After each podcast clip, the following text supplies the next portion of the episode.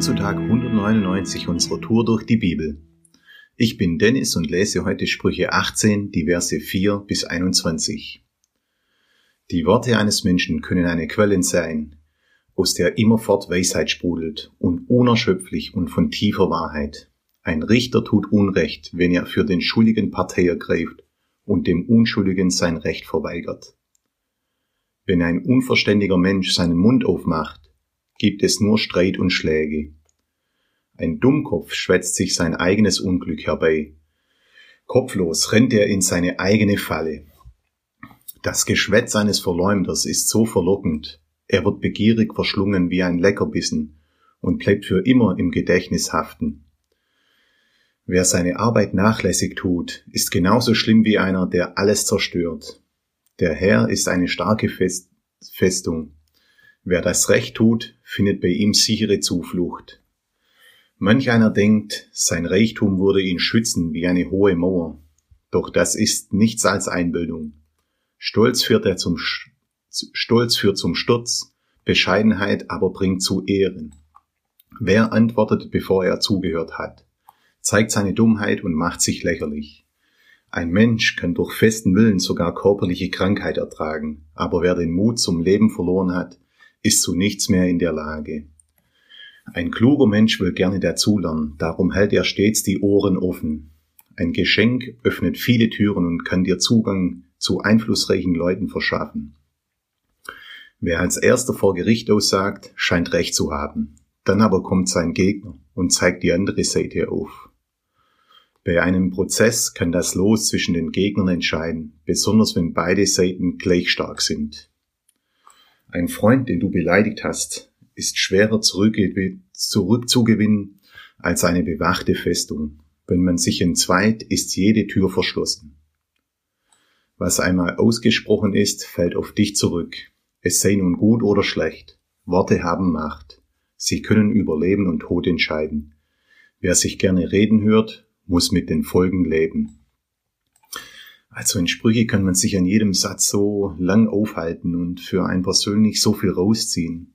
In jedem Satz springt sicherlich ein bestimmter Satz bei jemand mehr raus als ein anderer, wenn man sich irgendwie mit identifiziert oder sich dazu Gedanken macht.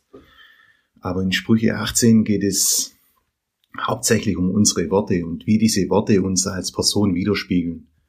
Zum Beispiel in Vers 5 können wir eine Quelle von Weisheit sein oder weiter, wenn wir eine falsche Partei ergreifen oder unverständig sind, führt dies zu Streit und Schläge. Und wir können bescheiden sein oder stolz und das führt wiederum zu Ehre oder zum Sturz. Und das zeigt auch, wie stark Rhetorik unsere Gefühle lenken kann. Und da muss man eigentlich nicht nur auf heute aktuelle politische Ereignisse schauen, sondern da reicht es eigentlich schon, wenn man in unser Umfeld schaut, zu unsere Freunde, Verwandtschaft, äh, deine Frau, dein Mann, deine Kinder. Und hier steht geschrieben, wer antwortet, bevor er zugehört hat, macht sich lächerlich. Und wie oft geht's mir so, dass unter Druck der Ton anders wird. Und mir geht es oft so, wenn ich mich irgendwie persönlich angegriffen fühle, da werde ich eher sehr ruhig, aber eigentlich mittlerweile gemerkt habe, dass es eigentlich eine sehr gute Eigenschaft ist, weil das kann viel Unheil abwenden. Und das heißt nicht, dass ich innerlich nicht irgendwie wütend war oder mir nur schlechte Comebacks einfallen, aber ich weiß halt auch, was es für Konsequenzen hat und dass man die später eigentlich oft bereut und wie man so oft sagt, der gesagtes Wort kann man nicht rückgängig machen. Und hier steht auch in Vers 19, ein Freund, den du beleidigt hast, ist schwerer zurückzugewinnen als eine bewachte Festung. Und der ist irgendwie so rausgesprungen, der Satz äh, zu mir, weil ich dachte, okay, wenn man das wirklich so wörtlich nimmt, ja, und ich habe mir schon genug so Ritterserien reinzogen, um zu verstehen, wie schwer es ist, eine Festung zurückzugewinnen. Und das ist richtig schwer und allein eigentlich unmöglich. Und deshalb ist der Aufwand, die Brücke nicht zu verbrennen, eigentlich viel viel einfacher, wie im Anschluss die, die Festung zurückzuerobern. Und bei mir ist aber sicher auch die Schwäche der Stolz und das spiegelt sich auch in meinen Worten wieder. Und zwar indem ich oft nämlich dann gar nichts mehr sag. Aber ich bete dann oft in dieser Zeit, um die richtige Worte zu finden und diese dann auch auszusprechen. Und da fällt mir einfach so spontan immer 1. Korinther 3.10 ein, in dem ich mich als Bauleiter sehe, der ein Fundament legt.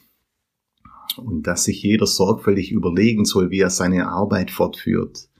Und das ist oft leichter gesagt als getan. Und das ist so ein Prozess letztendlich, der sich zwischen, zwischen Kopf und Zunge einspielen muss. Aber jeder hat so seine eigenen Stärken und Schwächen und Worte bestimmen unser Handeln. Und in Vers 21 steht noch, Worte haben Macht. Sie können über Leben und Tod entscheiden. Und mit allem, was ich sage, kann ich letztendlich auch entscheiden, sage ich etwas Aufbauendes, das zu Leben führt, als ein Bauleiter, als Ermutigung, als Motivation oder halt eben das Gegenteil. Und um das zu tun, muss ich halt oftmals auch über meinen eigenen Stolz springen, über meine eigene Meinung hinwegsehe. Und manchmal hat man recht, aber ich irgendwie dann letztendlich trotzdem falsch mit meinem Handeln. Aber zum Glück haben wir in Jesus wie hier in Vers 10, eine Zuflucht, eine Festung. Und zum Glück muss ich mir selber nichts beweisen. Und Bescheidenheit ist oft nicht weniger anstrengend, aber das bringt letztendlich Gott die Ehre. Und heute ist ein guter Tag für einen guten Tag. Lass sein Wort in deinem Alltag praktisch werden.